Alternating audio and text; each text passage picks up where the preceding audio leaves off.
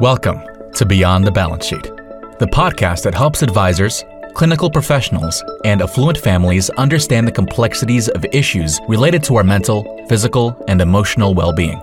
Our co hosts, Arden O'Connor and Diana Clark, will interview a series of guests on a range of topics, providing informative content and practical tools for professionals and families to consider. Here are your hosts, Arden and Diana. Hi, everyone, and welcome to another episode of Beyond the Balance Sheet podcast.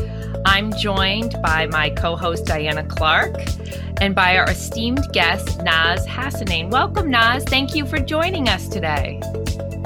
Thank you for having me. So, for our audience members, Naz has been in the family office space nationally and in Boston for a long time. She was with Fox, the Family Office Exchange, helping to manage single, multifamily office relationships and other advisor relationships. She then went on to help develop the Center of Influence strategy at a multifamily office called Ballantine Partners. And in 2015, she started Worthy Circles, which is a, an basically an advisor networking group. And I have to say, Naz, I've been part of many of these different types of networking groups. I think not only are the is the community fantastic that you've created, but you really go out of your way to make the right professional match, which is the topic of our podcast today. So I've really appreciated the effort you go through to really make sure people are enjoying their membership and getting something of value out of it. Um, and we're going to start with a very easy question. Can you talk to us a little bit about, in your years of supporting families, what some of the most memorable family systems have been in your career?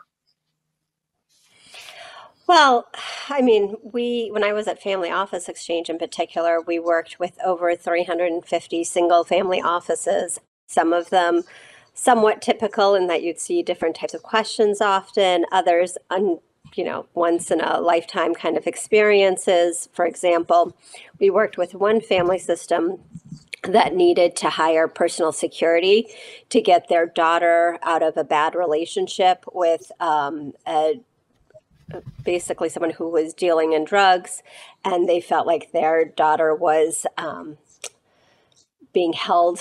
Uh, so we had to help them find the right uh, security team that could help um, kind of jump into the system and help free the daughter. So that was definitely memorable. Um, and then I think the other thing we did a lot of when I was at Family Office Exchange as well was helping families find the right advisor. And um, one of the most memorable things that would happen repeatedly is that we would get the selection down to, you know, two or three great advisors, great multifamily offices that we thought the family could be very happy with. And I think almost every time we were really surprised by who the family chose to work with. Um, so you could really select it down to a few, and then it really comes onto the personal um, selection and their relationship that helps them decide who they want to work with. That's that's a really good point. So it's not what people look like on paper. It's all about the interaction, right? Right, absolutely. So start with maybe a group of eight or six different family office, multifamily offices that we think would be good um, prospects for the family to start uh, meeting with and talking to. And then as they really selected it down to maybe two or three, then it really came down to personal preference. And all mm-hmm. of those firms would probably have been wonderful advisors for any family, but it really became an issue of what that family was looking for. So, did they have more female um, inheritors, and so they wanted an all female staff or, or, a heavily female staff. It might have just been, you know, a certain circumstance and something happened with one advisor that left a bad taste in their mouth. Um, and, you know, they decided to pivot away from that. And then, of course, sometimes it really came down to a vote as well, because some of the families might be in the fourth or fifth generation. And, um, you know, the, the issue really everyone had a different preference, and it would come down to a vote or a proxy vote on who um, the family was going to work with. So it's always interesting. Never a dull moment. I'll bet to be a fly on the wall in some of those conversations would be really enlightening, I think, for all of us. Yeah. I have a question related to that. I mean, I we know that a lot of professional firms are really thinking about, you know, how do you attract the next generation? Their parents choose the firm and the concern is that the next generation will fire all the current advisors for one reason or another and move on to a different um, to a different group. How, how do you think about that as it applies to advisors? And, uh, you know, the strategy I've seen most recently is you just hire somebody younger, you hire a woman, or you hire, you make a diversity hire with the hope that that increases the chance that the younger generation will align or feel more comfortable. But has that been your experience, or have you seen other agencies deal with it effectively? Well, I think one of the interesting things that I'm surprised that families um, that multifamily offices and advisors don't do as often is that they don't start they don't do what family offices do single family offices. So single family offices obviously they want to have they retain the family. The family the multifamily offices and the advisors sort of took a page out of the most successful single family office books on how they engage the next generation and how they have conversations with the next generation there would be a lot more success. So, um, having said that, of course, I should first point out the caveat that sometimes a single family office obviously won't um, engage with the next generation, which I think is uh, not a great thing. I think that they should be engaging with the next generation as soon as they can, but sometimes the patriarch or the matriarch don't want to introduce the conversation yet. But I think the single family offices that, for example, um, will send out mailings to the next generation and it might be like a coloring page or something and each time they send it back they get something from the family office. So the next generation starts to get used to getting communications from the centralized family office and then they start getting to know the personalities behind the communications just engaging them in general. And i think once they're engaged you know from early stages and understanding and starting to build a rapport. Um, I think that helps the advisors stay young, so to speak, and know who their constituents are, but also helps the family know who they they might be working with. And if they can establish a good relationship from that starting point, I think it can be much more successful. And you don't have to worry about hiring, you know, newer people, etc. You can obviously hire them, younger people, etc. But you kind of know where you stand and um, how well your connection is with that generation. I love the idea of coloring pages. That starts them very, very young, keeps them as part of the family system, so to speak. That's a great idea. So I want to jump to Worthy Circles, your networking group. You must have come up with the idea, Naz, based on gaps or deficits you saw in the work you were doing. What was Worthy Circles designed to address? So I got the start to my um, career. I worked for a research firm out of out of Boston, uh, sorry, out of Washington D.C. called the Corporate Executive Board, which worked with Fortune 500 and um, you know all the all the big name firms. And so i was very lucky to work there for eight plus years um, and kind of work my way up the ranks. But i think what i got to be very accustomed with was a membership model. So something where you join and then you have all of the different services provided to you and you pick and choose what the best services are for you and from there, I went to work at Family Office Exchange, which was wonderful education in the family office world. And it, I helped them strengthen their membership network and how to create a really cohesive membership network. And then I went to Ballantine.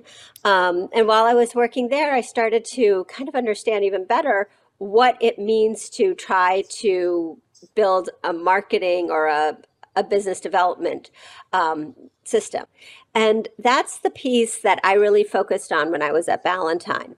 And while I was doing that, I noticed that there were all sorts of like different um, challenges. So, for example, you might meet another advisor. It's kind of like dating. You go out, have a first date, you meet this other advisor, and you feel like they would be a good fit to the culture of your firm. And but you don't have any shared clients yet. So you say, okay, we're going to meet again in three months and try to get this going. And inevitably, it goes from three to five by the time you're able to schedule another lunch or check in. Sometimes it's awkward. Maybe you've done this three or four times now and you still don't have a shared client, but you still have the interest in having a shared client. Um, and you still think each other are good fits, but you're kind of running out of things to talk about, or you feel a little awkward setting up the next appointment. Um, or other times you might meet with them and it's been five months and they say, Oh, you know, I wish I had thought of you guys three months ago. I had, or two months ago, I had a great um, prospect that would have been a great fit for your firm. But unfor- unfortunately for you, I ran into so and so at the golf club or I saw so and so at dinner and I introduced them to them. So it just reiterated to me some of the difficulties in creating these networks, which is you you know want to have a reason to be present in front of them. You want to have an opportunity to be showing off what a great um, leader you are in the space. And you need it to be continuous and not you know something that you're focused you know that you're forcing. Um, so then i started to think about what I know about memberships. And I started thinking, you know, instead of doing this for one firm, particularly Ballantine, what if I did this across all of the different advisors that that uh, help a family. Um, I, at Fox, we had a great visual, which was like the dining room table and all the different spots around the table, which is like the life insurance, the property and casualty, the um, family business consultant, etc., the art advisor, etc., that inform the family. And I thought, well, what if I start to create a network around those different people, invite them into a membership? and then make it a three part focus. One is there's some informal networking um, that happens when you meet in person and when you, you know, we do some Zoom networking. So there's this networking aspect where you're bringing people together um, in a larger group. Then there's very focused networking, which is um, I'm talking to the family or to the advisor, getting to know what they're working on, and inevitably it'll make me think of three other advisors that they should be working with and getting to know. So I'll make those sorts of very specialized introductions. And then the last piece is to have um, thought leadership. So the other thing that really made me think that this could work in the Boston market is that, or in any market, is it's very dependent on your geographic region. So a lot of these national firms can be members of large organizations like Family Office Exchange, Family Wealth Alliance, etc. But a lot of the people who are on the ground in each um, city might not have access to that uh, opportunity. And how can you help them learn about what's going on in the family office world and also help them by leading with what they know the best and educating the other people in the group. So that's kind of how I started Family Office Exchange. Oh, sorry, how I started Worthy Circles, and um, then how I focused on, you know, then, then, the next piece that I had to focus on is how to make it regular because, um, like anything in life, you know, you make you make business introductions, you make it happen by being present. So, how do you keep drawing people back to the table and making sure that they're um, attending the meetings because that's how they're going to eventually get business? So, you work with a lot of, or Worthy Circles works with a lot of affluent families, people with very complicated needs and, and in some ways, very particular needs let's just imagine for the sake of argument that one of your members had a client with a really difficult emotional issue let's say mental illness or substance use disorder. How would worthy circles be of help in that scenario? How would you source the professional and make that recommendation in the height of potentially a really difficult time? Absolutely. Um, so I think, again, it's having that community where people can post the question and ask, Who have you worked with? Um, who can provide these kinds of services. But in addition to that, it's it's the thought leadership too, right? So if you've been part of Worthy Circles for a while, inevitably you've probably heard Arden or yourself or other providers talk about different topics and so they also have not only a personal recommendation from another advisor that says you should really use this advisor, but most likely across the years, they've probably heard that advisor also present on the topic. So they can sense, you know, so it's a, it's a personal recommendation plus uh, opportunity where they have heard um, this this advisor speak to the issue, so they can evaluate whether or not that advisor is um, knowledgeable and, and can answer this question. And then the last piece I would say is that even though you have another firm making the recommendation, in most cases, because you've also met with the um, advisors in person, you also know something about their personality and you know some funny stories from icebreakers, et cetera, that we've done in networking, and you can probably tell if this person would be a good fit for your family because like I said at the very beginning, it really does come down to personal connection.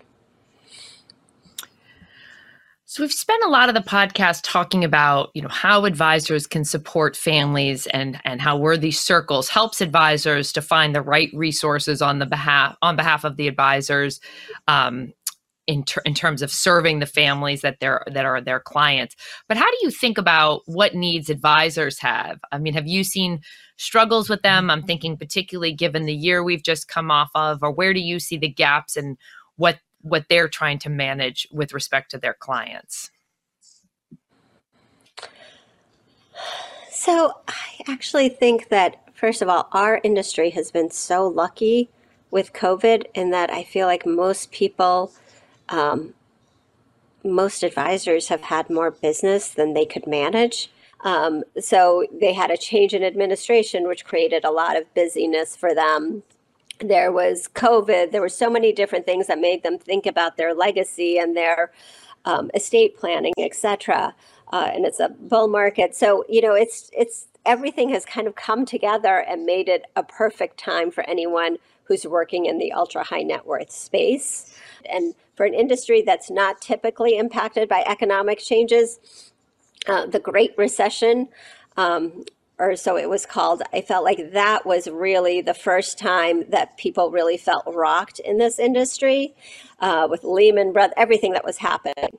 And um, I know that, for example, the founder of Family Office Exchange, she was really surprised in the at that point she had been in the industry 20 plus years running family office exchange and she said that that was the first time that she really sensed that um that that people were worried advisors were worried families were worried because they didn't have that stream of trust paying out to their families do you think that there are still gaps that remain in supporting professionals in your field Oh, absolutely. Um, and I'm not just saying this because you guys are doing the podcast, but there are, you guys are kind of cutting edge in, I think there's only two firms that do what you guys do in the family office world. But I, I find I find that I get introduced to people, and I think that Arden, you and I had shared this story once uh, when we first went to lunch, and you were just launching O'Connor Professional Services, and I thought to myself, oh my goodness, I hope she makes it. Like this is, this seems like very scary. And I don't know how many people would need her service. And then we left lunch and I had and then I drive home, I was like, oh, I have like five people that I could introduce her who would need her service. So this has, and the reason I'm bringing this up is that this same story has played out for me a number of times.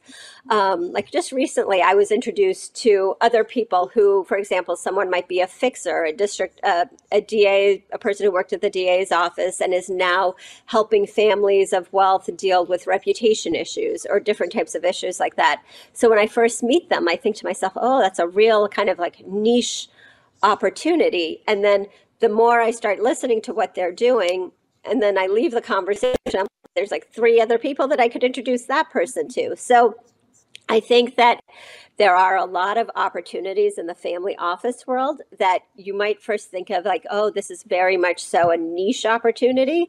And then you get to know or you you listen and you you realize like, no, this could be a full blown field that could host many advisors in that um, in that place. So I hope that answers your question. But yeah, it, it's funny you definitely say that. needs that you don't think of all the time. I was just going to say you think about that like dynamic, that picture of all the different players, and you name all the same ones usually, and then I keep getting introduced to these other advisors. I'm like, oh, that's actually brilliant. Of course. So my first reaction was like, oh God, I hope I can introduce you to someone. I don't know, like, you know, and then I start talking to them. I'm like, I can introduce you to 10 people, but it takes a moment. I think, it, I think that makes total sense. I mean, I, I think as families increase their wealth, their lives become more complicated. And as people are living mm-hmm. longer, I mean, I can speak specifically to the mental and physical health space.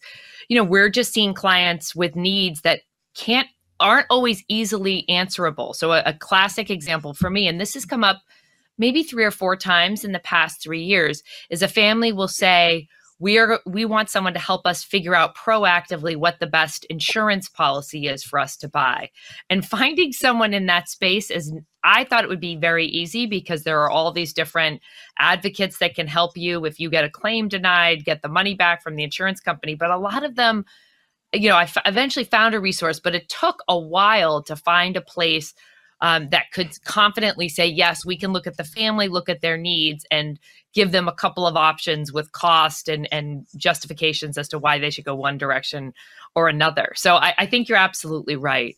Um, that you know it, it it can sometimes feel like there's this whole cottage industry of very specific specialists, but in fact, you know, the longer we live and the more complex our lives become, the more complex our needs become. Um, so, so I have another question around professional work. Now, do you see learnings that you've had in your career as a professional, as well as you know in all the different presentations you've attended of other professionals?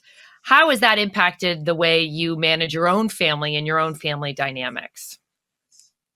Well, that's a that's a great question. So, I um, I'm an immigrant. My parents came from Iran during the revolution, and it's really interesting to me because I, I, think about this all the time.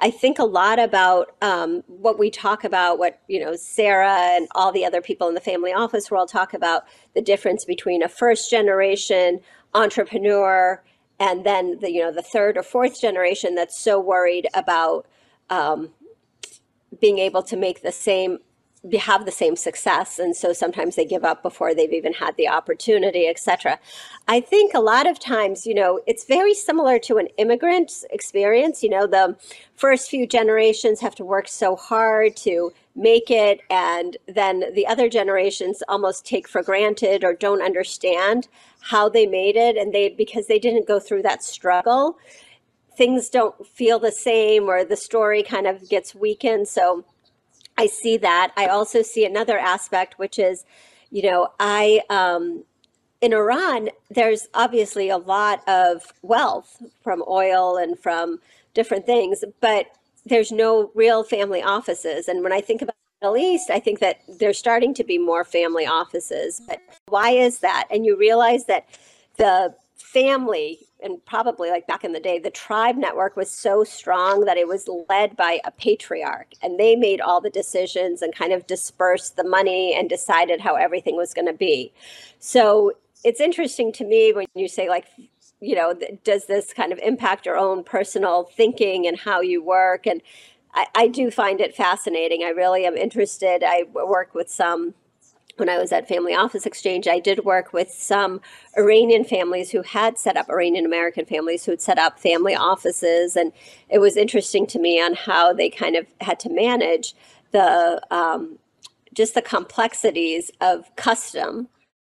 I can imagine that would be a tricky um, generational issue to navigate. Not only are you navigating wealth, you're navigating customs you're navigating culture, you're navigating patriarchy. I can imagine it really being a very complicated way of having to navigate intergenerational, you know, potential conflict or agreement.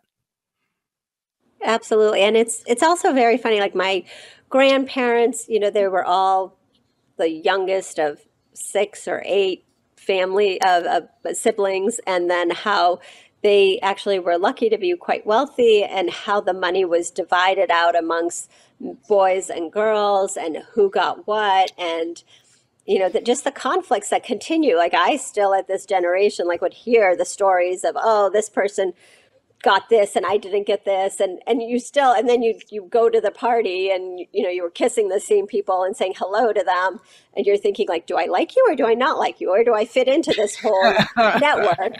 And then you put that in or you listen to family office stories you're like no wonder it's so complicated so complicated already let alone if there is like some big family money situation or an asset situation or something that's an asset that was an asset of um, something that might not be tan- like worth a lot of money but was worth something in your family and you're upset that you didn't get it for whatever sentimental mm-hmm. reasons so that's crazy do you have anything else you would like our listeners to know based on all your amazing years of experience, your ability to network and matchmake. I like to think of it that way. Um, what else would you like our listeners to know? I just really think it comes down to personality, and that is the most important thing. So it's not important to just have one person for any industry to refer people to. You always want to have many people so that you can be making the right connections. Um, and I think it's so important to listen to what people are doing and and be aware and be open, like I said, to the different industries, these cottage industries that are springing up. Um, the other piece I would just say is that my experience in business development and um, working with family offices is that it's not just one thing that will make you successful or have a name. So you really are, it's not one path. So you can't just write a few great white papers. You can't just be a great speaker. You can't just be a great networker and go to a lot of cocktail events and meet people and network them. You have to do everything, um, which might sound a little bit disappointing. But the point I'm trying to make really about all of this is that you just never give up. You always have to be present. You always have to go. I oftentimes joke like you for me, I can't be successful by just scheduling all these different events and having people um, attend the events and when they want and to um, present whenever they can, etc. You really, it's that that phrase like you can lead a horse to water. In my mind, if you want to be successful, you can't just lead that horse to water. You have to think and recreate yourself until you're having that horse drink so I I feel like um, you know I started Worthy Circles like you said in 2015 and it started with separate different networking circles. Then I moved everyone together and people weren't so worried about competitive issues because of this personal fit issue. Then it's you know you just constantly have to be recreating so then we had COVID and that actually proved to be a big boon to my business because I was able to all of a sudden get these great family office speakers from around the country. And people were able to network on Zoom. And I was able to do more thought leadership than I'd been able to do in the past. Um, and now I feel like I just constantly have to rethink how I'm going to use Zoom because people are not quite ready to be back in the office and be doing in person meetings, but at the same time, people are sick of Zoom. So, how do you recreate yourself so that people are interested and want to be participating on calls and getting all that good thought leadership? But again, it's a little bit of eating your Brussels sprouts. You know, you can get onto a Zoom or you can do something that will let you get out of the office five minutes early. So, how can you make them want to get onto that Zoom? Um, and I think that that's that's the whole piece is, and I think that goes for anyone in the industry, not just me. It's just about being present, being thoughtful, and and you know trying to help people, um, but also just not giving up. I love how persistent and creative you are, but also I, again, very geared towards the end customer who is a member of your organization. And I just think more so than many subscription or membership type organizations, you're very conscious of sort of what people want to do. You ask for feedback. Um, and you really think are always thinking about creative new ways to engage people. So thank you. Thank you for coming today on Beyond the Balance Sheet. Thank you to our audience members for listening in. And if you're so inclined, please give us a positive rating and review on your podcast platform of choice. We look forward to having you at our next episode.